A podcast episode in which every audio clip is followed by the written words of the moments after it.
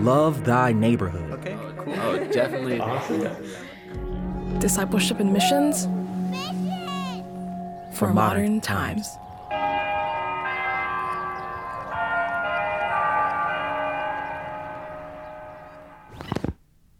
you know, sevens are notorious for anticipation. Like, it's going to be mm. so amazing when I get there instead of living in the moment. And I feel like mm. if the Lord had not woken me up to this, I would have missed so much of life thinking about the possibilities that I would one day get to. But in that season and in this season, I, it's the same thing. It's the rectangle. What does this season hold for me? How do I do this well? Mm. So it, you know, I adjust it according to honestly the ages of my children and what's happening inside of Yeah. that because that is the limits. I want to be present with my kids. And so, how do I find joy and satisfaction inside of that? This is a show about self discovery. About understanding ourselves. About looking into the mirror to see the good, The bad. and the unknown of who we are. This is about how we relate to God. and everyone else. From Love Thy Neighborhood in Louisville, Kentucky. Welcome. Welcome. Welcome. to the Enneacast.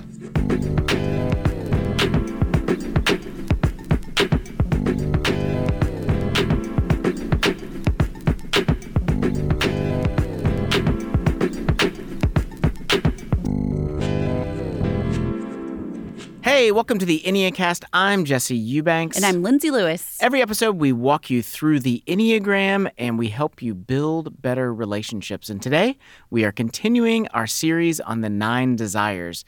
If you haven't already, go back, listen to episode 85 with Dr. Curt Thompson, where we laid some of the key foundation around exploring desire. In this series, we're going to start with two foundational ideas. Number one, God created humans to desire. It's just how we are made. And number two, our desires are drawn toward what we find beautiful.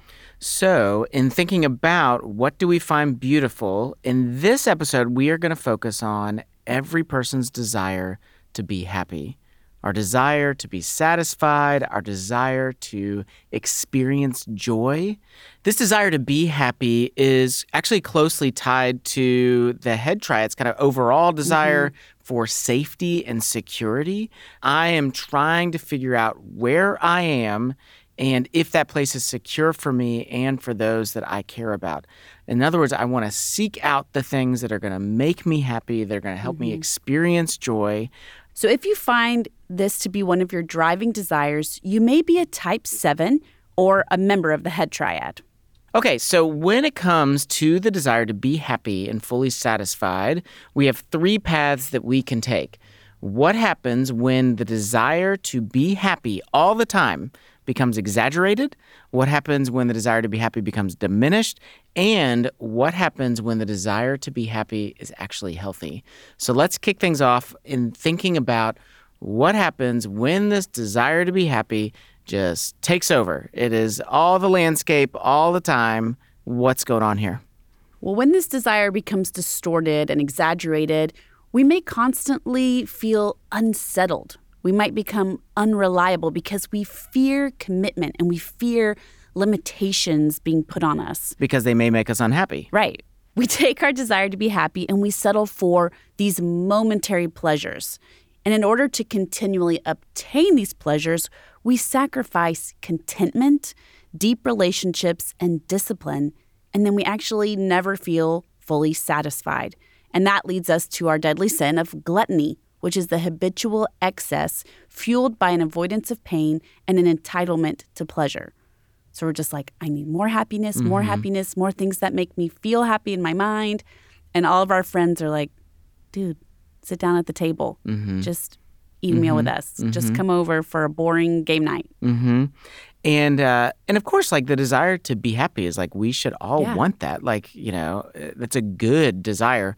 But it is true. I mean, even as you're talking, I'm sitting here thinking, I'm like, I mean, this it's got all the the earmarks of addiction. You know, it's Yeah. like that first time that I felt that degree of happiness, that degree Mhm. of joy, and I'm chasing that all the time. But I gotta up my game in order Right. to get that same feeling, you know. Mhm. And then eventually it becomes I have no tolerance for anything that makes me uncomfortable, anything that makes me unhappy, anything that makes me feel anxious. Right.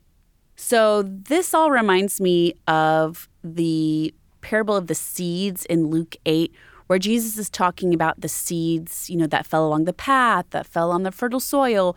And he talks about the seeds that fell among the thorns. And he said, These are the ones who have heard, and as they go on their way, they are choked with worry and riches and the pleasures of this life, and they bring no fruit to maturity. Yeah. And so I just hear a warning there that is in all of us, not just sevens, of we get worried. And so we're like, well, maybe I need more money. Maybe I need more fun. Maybe I need more food and drink. And then we end up not actually growing into maturity. Mm-hmm. Mm-hmm. So when we talk about an exaggerated desire, Mm-hmm. you know, right right now we're going to talk about the exaggerated desire for happiness, but all of us, we have some level of exaggerated desires. We need to consider the role of grief and trauma in our story.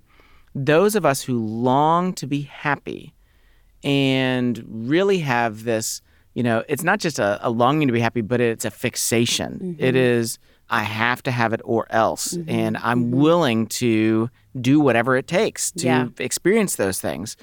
When we find that coming out, we may have experienced themes in our childhood, in our adolescence, around a loss of paradise or even a prolonged childhood. Mm-hmm. And we might have received the message that it is not okay to depend on others for anything. If, if I depend on other people, they're going to let me down. If I depend on other people, they're not going to take care of me. They're not going to show up.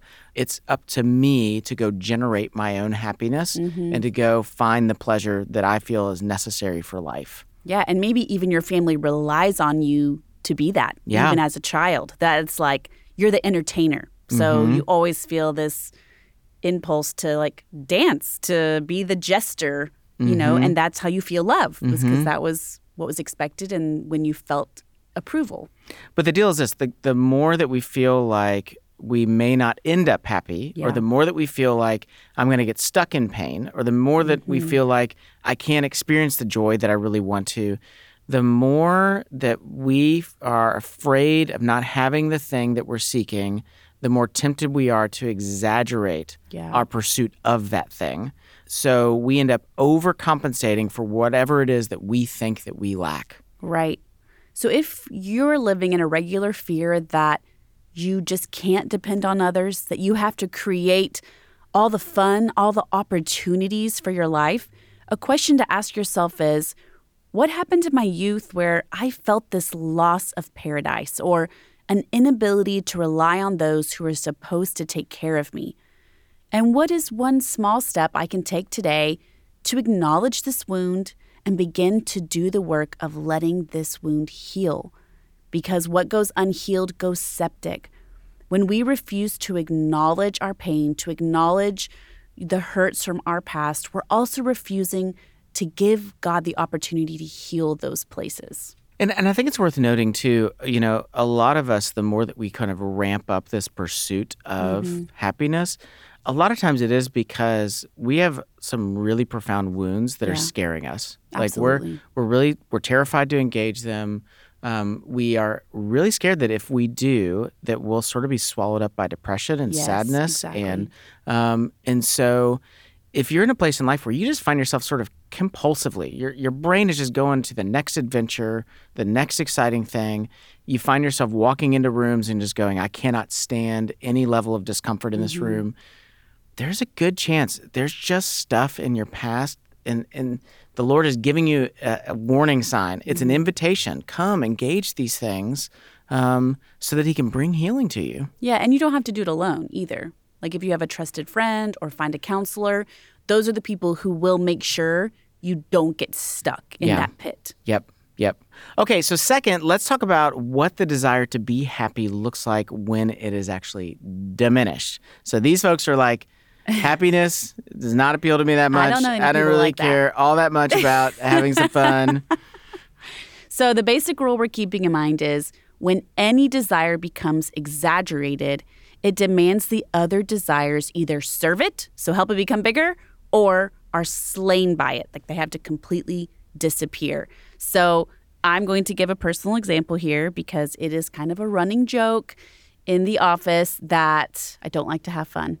And that's not true, but I do have a hard time sometimes engaging in silliness. Mhm. And I've gotten a lot better. Mm-hmm. But in seeing this in these notes that as we were creating them, it was really apparent to me, oh, well, that's totally why. Because I had such an emphasis on being good, being exactly what people expected of me, never having people look at me like, she's weird. Like, what is she doing? Or like, that's not funny. You know, things like that. That it was like, well, it's safer for me and more comfortable for me to completely put that away than risk it messing with my other bigger desires. Mm-hmm. So I feel like that's a great example of it's pretty innocent. It doesn't it doesn't involve addiction, it doesn't involve like some big horrible thing. It's just like my way of life became very rigid Mhm. because I had a bigger desire than having fun. Mm-hmm. So, Yeah, and I think it's it is worth noting. I think you you said this at the beginning. Like even though like when you joined our team, like you kind of had like a reluctance to Mhm. engage in a lot Mhm. of sort of our playfulness around the office. Yeah. Like um, as you've done it more, you've kind of loosened up. Like Yeah. there's a sense in which you're like you're like I'm just hilarious you're now. just funny now. Yeah, yeah. It's uh also a good indicator that even if it is diminished, it doesn't have to stay there. Like we can cultivate things. Yeah, you can cultivate it. Yeah, yeah. So uh, if you don't have a lot of desire to have fun, to play, to just be happy, to experience moments of joy, um, you got to ask yourself why. What in the world is going on that is prohibiting you from stepping into those things? Um, are you worried that somehow, if you do just sort of engage in fun and happiness and playfulness, that you're going to behave in some way that's going to be, you know, make you feel guilty? Mhm. Um, are you worried that uh, if you step into these things that it's somehow inauthentic? You know, uh, a lot of Enneagram fours can kind of struggle with engaging in, mhm. you know, the fun side of things because you know the uh, the darkness is the real stuff, you know, and the joy is sort of fake. Like, or uh, do you worry that somehow that even engaging these things is going to invite you into a space where you just don't feel comfortable? It's going to Yeah. call you to action in a way that you feel like I don't know how to do that, Mhm. and so I don't know how to engage in all of that stuff. So if you don't care much about engaging in fun and happiness and joy and exploring all the good things that life has to offer, ask yourself, what competing desire do you have that feels threatened by this one? Yeah. And how can you bring that to God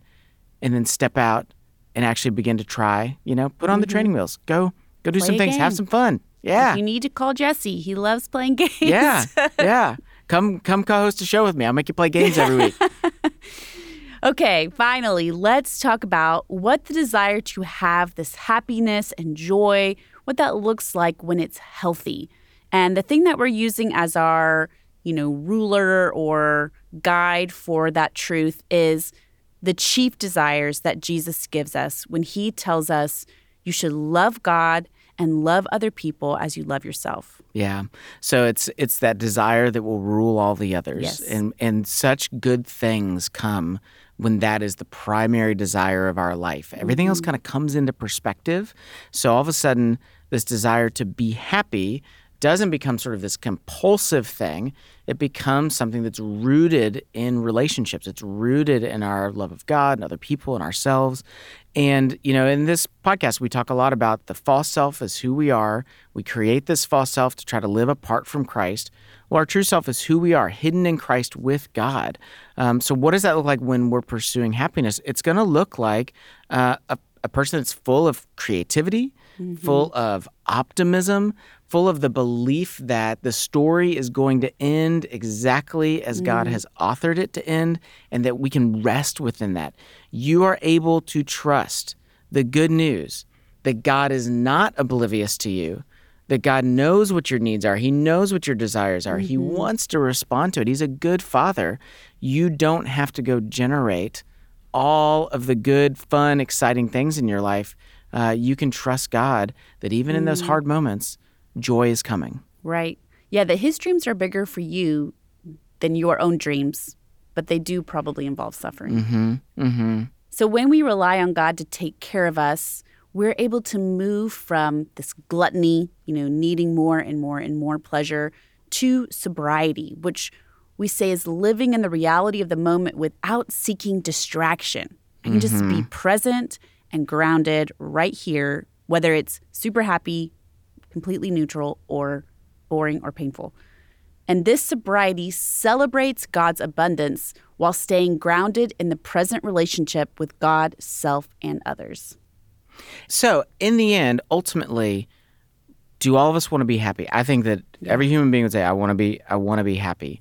Um, but it is the ability to to realize that it's not an either or, but it is a both and. Yeah. The ability to pursue happiness uh, while also pursuing all of these other good desires as well, um, and not just allowing this desire to be the one to rule us, but letting our love of God, other people, and ourselves to be the thing that is driving us. Yeah, absolutely.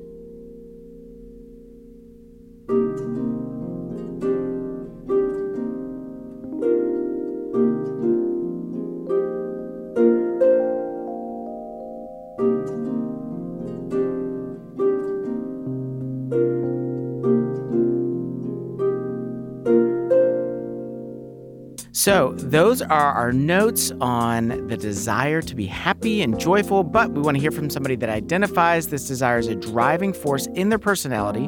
So, I was actually not here the day that Lindsey had this conversation. So, you're going to listen in on a conversation between Lindsey Lewis and Jackie Brewster.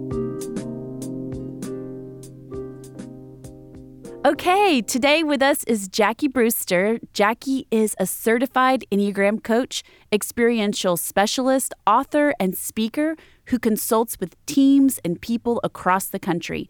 She shares daily practical Enneagram content on her fast growing Instagram page, Enneagram with JB. In her free time, Jackie loves to cook, work out, spend time with friends, and is constantly on the hunt for growth and spiritual development in her own life. She and her husband, Stephen, have four amazing children and live in Franklin, Tennessee. Jackie is the author of The Enneagram and Your Marriage, Hearing God Speak, and Enneagram Essentials. Welcome to the show, Jackie. Thank you so much for having me. I'm so excited to get to know you a little bit better. Oh, I'm looking forward to this. Yes. One thing we're talking about this season is these core desires. So, the core desire for type 7 is, you know, to be happy or that deep satisfaction, you know, with their life. Does that resonate with you? And do you have an early memory that reflects that desire? Yeah. So, as an Enneagram 7, I was just going for a walk yesterday with my husband, and I'm like, I just, I'm a little bored. You guys, my life is very, very full. There is no reason for me to feel bored. And I'm like, I'm a little bored. And he's like, what, what's going on? I'm like, I don't know. I feel like I need to have fun. I need to do something that's fun. And so Mm. I definitely resonate with this feeling of like happy, joyful, upbeat, positive. I want to feel excited. There's a lot of anticipation around different events and things like that. Mhm. I think ever since I was a little child, my parents divorced when I was little. So I was raised by a single mom for quite a few years. And looking back, even on those years, I really looked like, how do I make other people happy? Yeah. Um, because then I'll be happy too. So I think when I look back at that, it was a lot of like, um, self protection in that probably uh, Yeah. around you know filling a void. I don't want to go to those lower emotions. I don't want to register you know what it felt like for our family to fall apart. Even in those early years, my mom said Yeah. like I never cried when my dad left, and I didn't cry during those pickup and drop off either. And so it really does resonate as an Enneagram 7 like, huh, I just kind of shoved those feelings. So I don't want to feel them and I want Yeah. to avoid them. And so my desire is to figure out how to find happiness and joy on a daily Mhm. basis. That is such a good example because I have struggled. Um, my seven is really low. like when I mm-hmm. take a test, it's mm-hmm. really, really low. And so I've been on this journey to find more seven in myself. And mm-hmm. one thing that I have had a hard time understanding was kind of the pain of a 7 You know, that they can have this fear that they're not going to be taken care of, like their needs Right. are not going to be taken care of. And I think that story that you just told beautifully illustrates just that early, just something about the way you were wired was okay, I'm in charge of happiness. I'm the happiness producer in this unit. Mm-hmm. And I'm going to make sure I'm happy, but I'm also looking to make sure everyone else is happy. And that that's actually a really heavy burden. Yes. It, it really does stem from those early childhood memories. And I, you know, the way that the Lord made me in general, you know, I'm pretty Mhm. resilient and different things like that. But when I look back, the childhood story of an Enneagram 7, it does get lost in all of the the upbeat, fun, happy, spontaneous Mhm. What people think of, you know, people think of sevens like jumping out of airplanes and stuff, which I'm not doing. I'm just telling you, I'm not. I'm not doing that. That is not my type of seven. Uh, but rose-colored glasses, you know, things like that. But it it does usually stem from an early experience of needing more nurture, and it doesn't Yeah. mean that there was a neglectful parent or anything like that. It just means that the nurture was removed too early, so you had to learn how to nurture yourself um, in some ways. And so when I began to unpack that in my own life. I have a great mom who is an Enneagram Mhm. 2. She's very kind, but she was going through a very traumatic event when I was little. And so I can see, like, oh, I had to figure out how to make myself happy. And I really wanted my caretaker to be happy too. So Yeah. I put a lot of emphasis on that. I'm still in, you know, in a relationship with my mom like that today. Like, we're very, very close, and I Mhm. want her to be happy. So the pressure of that, it did stem early on, although I, I don't know that I would have never or ever realized that it was a pressure. I just kind of, I was funny and outgoing mm-hmm. and spontaneous and, you know what I mean? Like it, you just kind Yeah, of it was your living this. superpower. Yeah, you just kind of start living this thing and you don't recognize that these are patterns of behavior because you start to believe this is who I am. Exactly. And so I love the work of the Enneagram because it lets us unpack the this is who I am. So you can really see like, no, these are patterns of behavior. And Absolutely. chasing that happiness comes with a cost, honestly. Yes, I think so many of us in our in our childhood and you know growing up years, we have a superpower. Mhm. Yeah, that we're just kind of born with. We, you know, or it's been nurtured from circumstances or both. Mm-hmm. But the problem is when your superpower becomes your only tool, Right. right? That you're over identifying with this is all I've got to deal with life with is happiness. And so I can't I, I cannot fathom Mhm. you know, sitting with sadness or Mhm. slowing down, you know, those kind of things. I think you beautifully articulated that.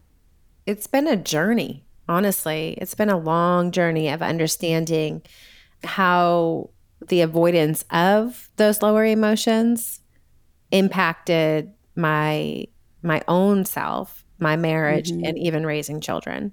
And Yeah. how recognizing those lower emotions actually helps me to live a fuller life and find joy at such a different level. Mm, that's really good. Well, stick with us because after this brief break, we'll be back with Jackie Brewster.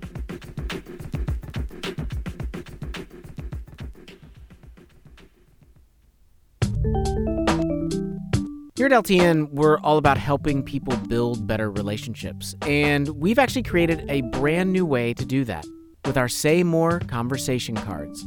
Say More is a deck of 100 questions to kickstart engaging discussions. So there's silly things like which famous cartoon character are you most like? And there's also serious things like what has been your hardest goodbye in life? You can use our Say More cards with your family, your friends, on a date, at the office.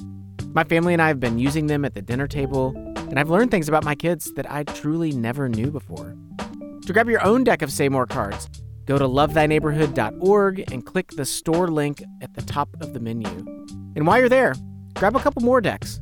They make great gifts for Christmas or birthdays, and all proceeds go directly to support Love Thy Neighborhood. So, go to lovethyneighborhood.org and click store and get ready to say more because better relationships are just a question away.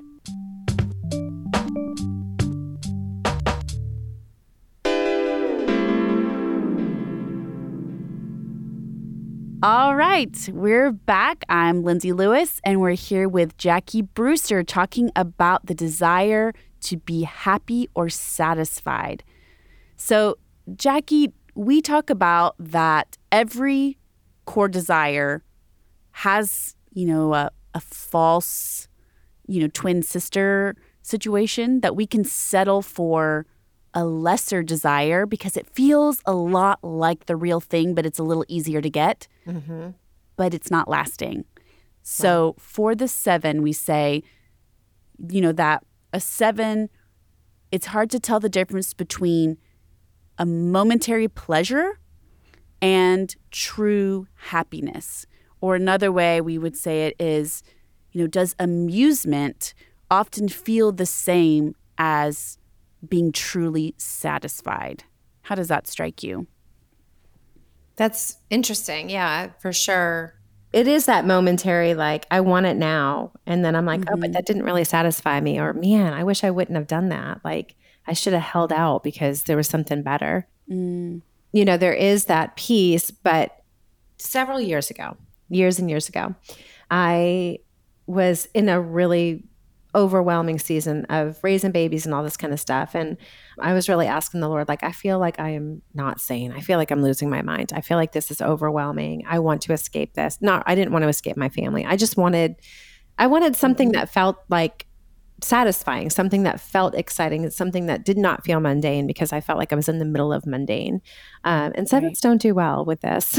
and so uh, I was really struggling with this this feeling. And um, I remember I was reading Lisa TerKeurst's Best Yes book, and I began to realize like I have control over what I say yes and no to.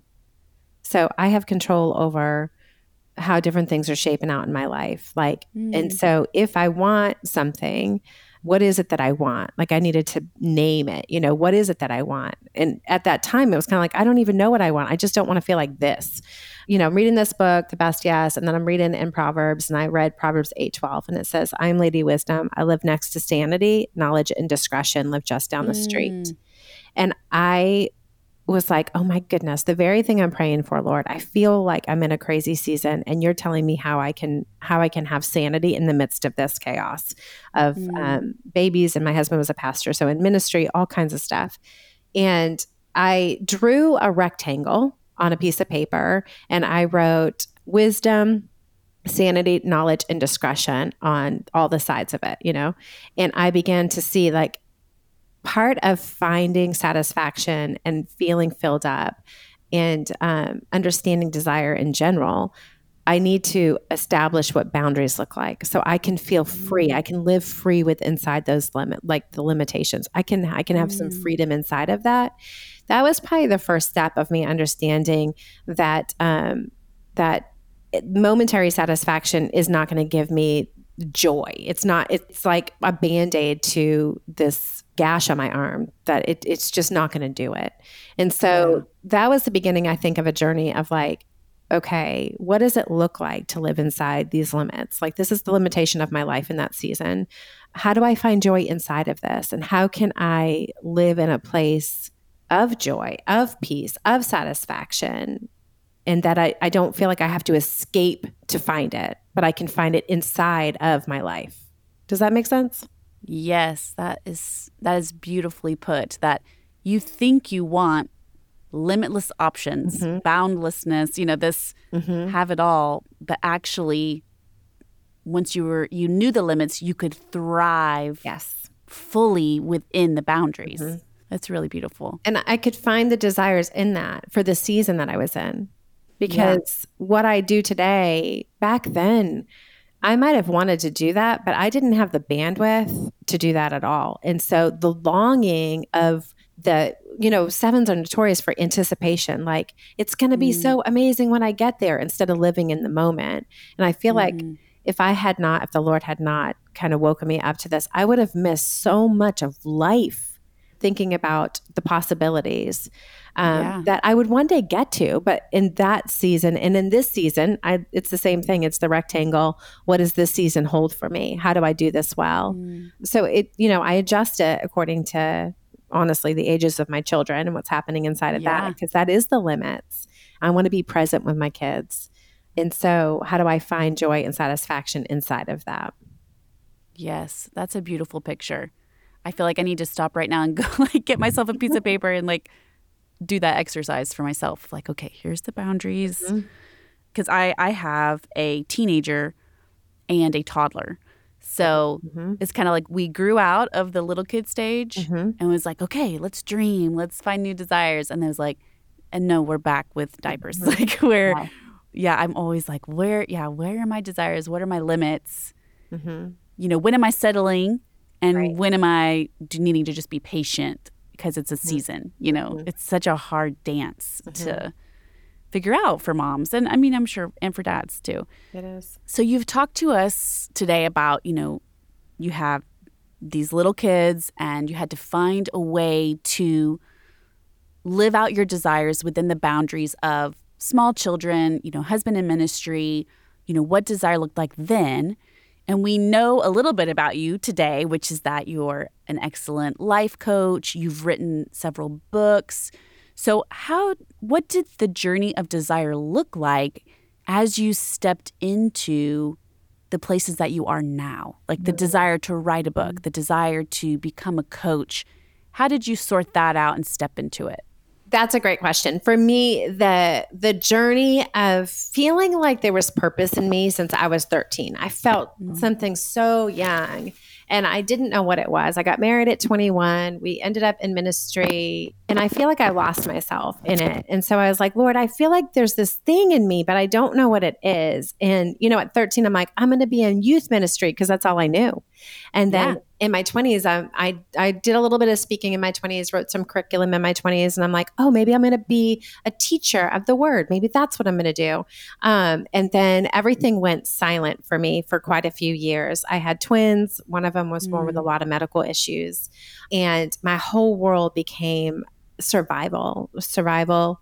My whole world just became how do I live inside of this? How do I raise these four children? It just it became very difficult for a lot of years. And so i remember being 38 and i wrote a blog and i thank god for editors because Yes. i don't know where commas go. Spelling is hard for me. But I, I wrote this blog and it began to uncover um, like it was like six weeks bes- behind the curtain of our life. And it was the most freeing thing i did. I was like i'm going to tell the truth of what's happening even though we're in ministry this is hard it was the first time I felt released in a way that I felt free Wow. in the position of mom, wife, and pastor's wife. From there, a couple of years later, I felt like the Lord has said to me, like, it's time. And I was like, time for what? What are we doing? like, I am me a- again. I know. I'm like, I'm all like a little confused. What am I doing? But I had done a lot of therapy, years and years of therapy. I'd done so much work around uncovering and discovering more about me, learning how to hold space for other people. Uh, we had gone through a lot of things in, in the years of marriage and ministry that really softened my heart towards a lot of things.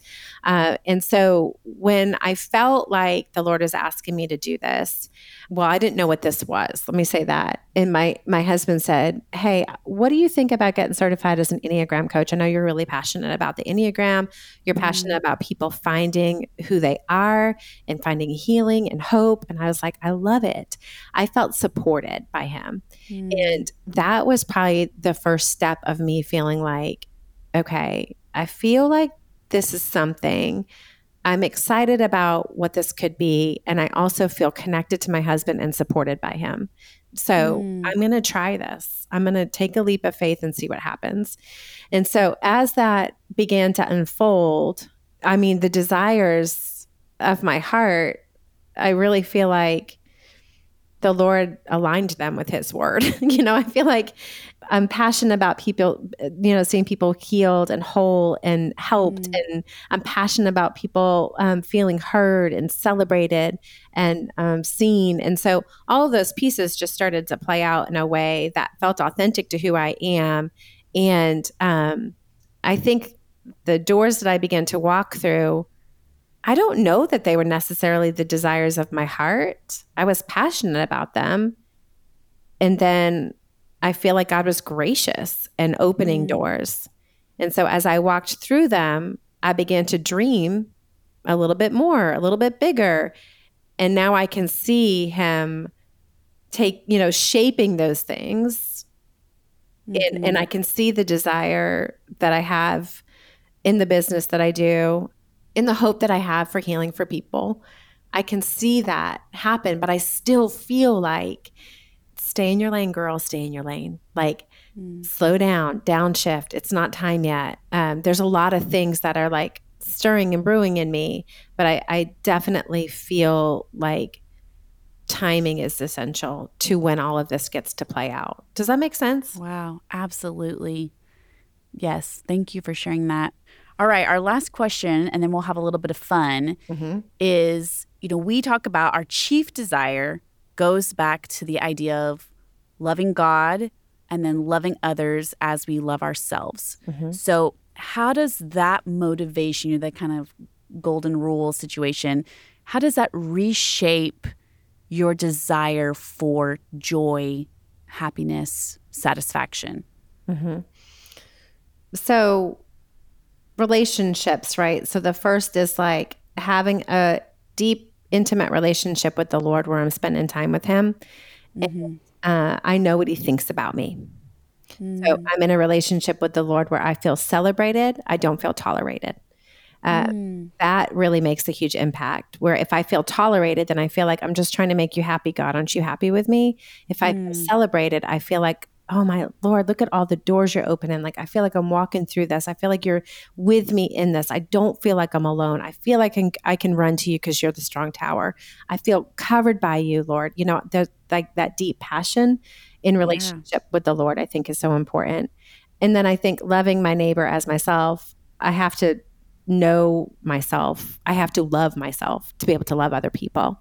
So, really embracing who I am, flaws and all, and seeing that there's a purpose that the Lord has in me and my unique makeup, uh, and learning to celebrate that again rather than just tolerate it. Like, you know, thinking that there's something wrong with me. Because if you walk around feeling like you're a mess and you're going to be exposed, then you don't, you can't really tolerate other people either.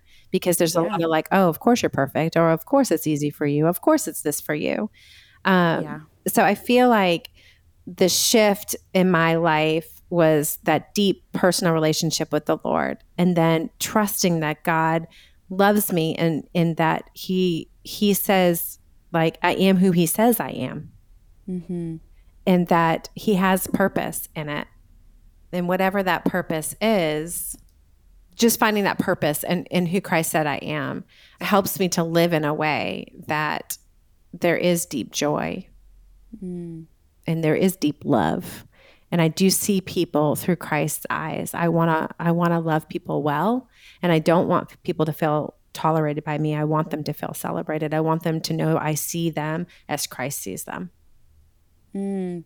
Celebrate is such a good seven word, mm-hmm. you know? And I mm-hmm. love how you're using that word. You know, it's like you, it's like this overflowing of celebration. Like you're being poured into, that God is like celebrating you. Mm-hmm. And that just fuels you to be like, and I'm going to celebrate all of you. Mm-hmm. Like, yes because mm-hmm. I'm always looking back to God as like, He thinks you're amazing, so I think you're amazing. You know, I just love how you your orientation around that, but it's also all involving celebration. And I just think that's such a great seven word. Like mm. It's a redeemed celebration. yes. It is. I feel like i lived a lot of life tolerated. So Yes, when I I, started to do this deep work and really really uh, dig into my relationship with the lord i began to understand celebration looks a whole lot different. And being celebrated uh, we can accomplish so much more when we feel like we've got people behind us championing us and seeing us pouring into us speaking like life over us rather mm-hmm. than correcting us and tearing us down you know so man that i even the way that you just unpacked it yes celebrated feels appropriate for the seven doesn't it yes, it's perfect. It's perfect. Okay, well, stay with us because when we come back, we are going to play a game with Jackie Brewster.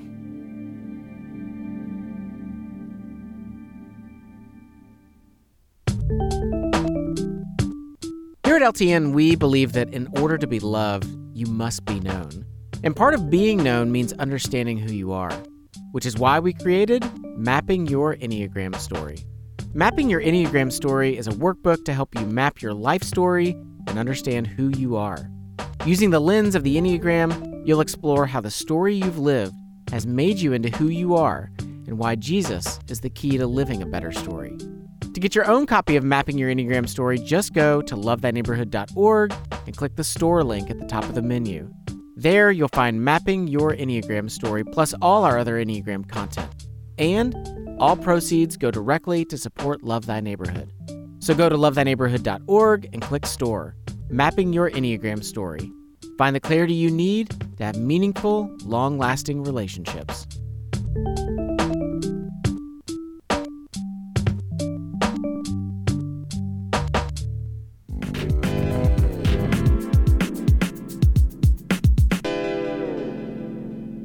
Okay, welcome back. I'm Lindsey Lewis, and we are now going to play Two Truths and a Lie with our Enneagram 7 friend, Jackie.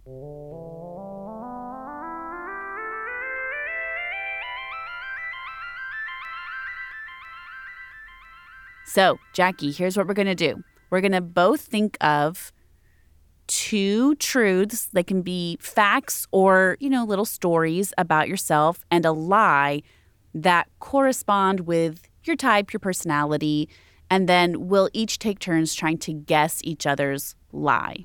So I'll give you a minute and you can think, and then I can go first if you want. No, you can go first. Okay, you ready? Mm-hmm. Okay, here's mine. So, on this Enneagram journey, in order to bring up some of my own suppressed desires, I have started participating in adult musical theater at our local community center. That's number one. Number two, I lived overseas in Paris for a little over two years as a missionary. And number three, at any given time, I have at least three beverages in my hand. So much so that my family has created a chant that goes like this How many drinks does a mommy need? Let us count them one, two, three. So, what do you think is the lie? mm, the first one. Nope. No. I truly, I did. Our uh, local community theater does a summer musical for adults.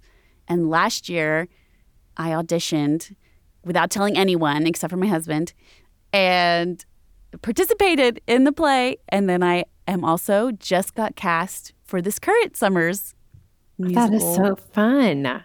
Production. Oh my gosh, that is so Yeah, fun. It's so funny. So the lie is I did live overseas as a missionary, but in Lyon, France, not Mm. Paris. So that's my lie. Okay. All right, your turn. Okay. I am truly a northerner. I grew up in Massachusetts in a small town called Raynham, um, and you know didn't move to the south until much older. This is the second one. One of my favorite trips that I've ever went on with my husband was to New York City. It was for my birthday, and we uh, stayed in five different hotels and five different Oh nights. I wanted to see Oh all of the different boroughs and have a different experience every night. Um, and this is number three. I love theme parks. And so I may have a list of theme parks that I want to go to. And so we uh, make it a point to hit a theme park every year so I can ride all of the roller coasters. Wow. How do I choose? Like there those all had so many details that could be like lies. But they're all so seven-ish. like that's amazing. Um, I'm like, if the New York one isn't true, I'm guessing that's like a bucket list thing for you. Yeah, and the number three sounds like it could also be very true. So I'm gonna go with number one as the lie. Like maybe you're from the north but a different town. No, no, I'm from Massachusetts, small town called Okay. That's true. Um, New York trip, five hotels. True. That was my birthday present. I loved it so much. Um, Amazing. I do love theme parks. I do not like roller coasters. So I do not have a list of all the theme parks that I want to go to. Um, nor do I want to go on roller coasters. So that would be the lie. Okay. So that trip to New York, that would give me so much stress. I'm like, this is so how we fun. know like people are just different. Yeah. Cause I want to like unpack at a hotel or a house Mm-hmm. and like, cause I'm very self pres. So Mhm. I want to know like, this is my safe place. This is my food. My husband and I are actually both self pres. And so once we find a restaurant we like on vacation, if it's the That's two of it. us, Mhm. a lot of times we'll go there like every single day. Yeah. Like once for breakfast, once for lunch, once for dinner, because we're like, this is a place we know is good. And we don't want to risk not liking the other things. Yes. I am. Isn't that I am- funny? I yes, I am typically self pres seven, um, but I've got a good amount of that one to one in me. Like I was growing Mhm, up more one to one. Now I feel more self pres, but um, I feel safe with my husband, and so it Yeah, allows so that's me your home. to go to the city and uh, explore because I know I'm safe. Like I Yeah. know the hotel will be nice. Some of those hotels in New York are little, like little Yeah. tiny hotels. Boutique. But yes, I just it was um it was a bucket list dream. So and he he makes my bucket list dreams happen. So I'm very thankful. Wow. Okay, well, when we're besties, Mhm. you can take me to New York Yes. and show me all around. Yes, and all the Oh. food, all the food. Yeah. Okay, yes, perfect. All right, now it is time for 11 quick questions.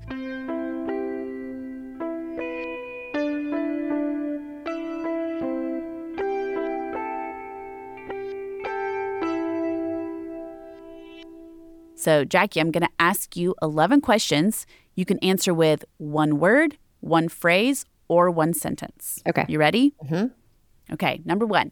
Where is the place that you feel relaxed? My office. What is a food that you hate? I don't know. You don't have any aversions? Nope, I don't. I guess I don't. That's amazing. That's okay. Yeah, I don't know. Okay. What stirs up joy? Uh, having all my kids together. What stirs up sadness? Um, feeling disconnected from my partner. What is the last book you read and enjoyed? Oh, this is so crazy. But Francine Rivers wrote a book, um, The Lineage of Christ. Mm. And I, it's like an oldie but a goodie. I love that book. I still think about it all the time. That's awesome. I'm going to have to check that out. Summer reading. What is the last book you read and didn't enjoy? Oh, I don't typically not enjoy books. So um, I don't have that one on that list for that. I will find something to enjoy. That's great. Um, if you could own an unusual pet, what would it be? Hmm, a monkey. Cute. What is your coffee shop order? It is a skinny vanilla latte with a shot of cinnamon dolce. Oh, that's fun. What is one personal vice that you would like to get rid of? TikTok. Uh, what is one thing you would convince the world of if you could? Like you could write it in the sky and everyone would believe it. oh my gosh. Self awareness changes the game. Oh, yeah. What is a current desire that you have? I want to host retreats. Awesome. Well, Jackie, thank you so much for being with us today. You are truly a joy, which is great because you're a seven. Thank you so much for having me. This has been wonderful. If you benefited at all from this podcast, please help us out by leaving a review wherever it is that you listen to podcasts. Your review will help other people discover our show.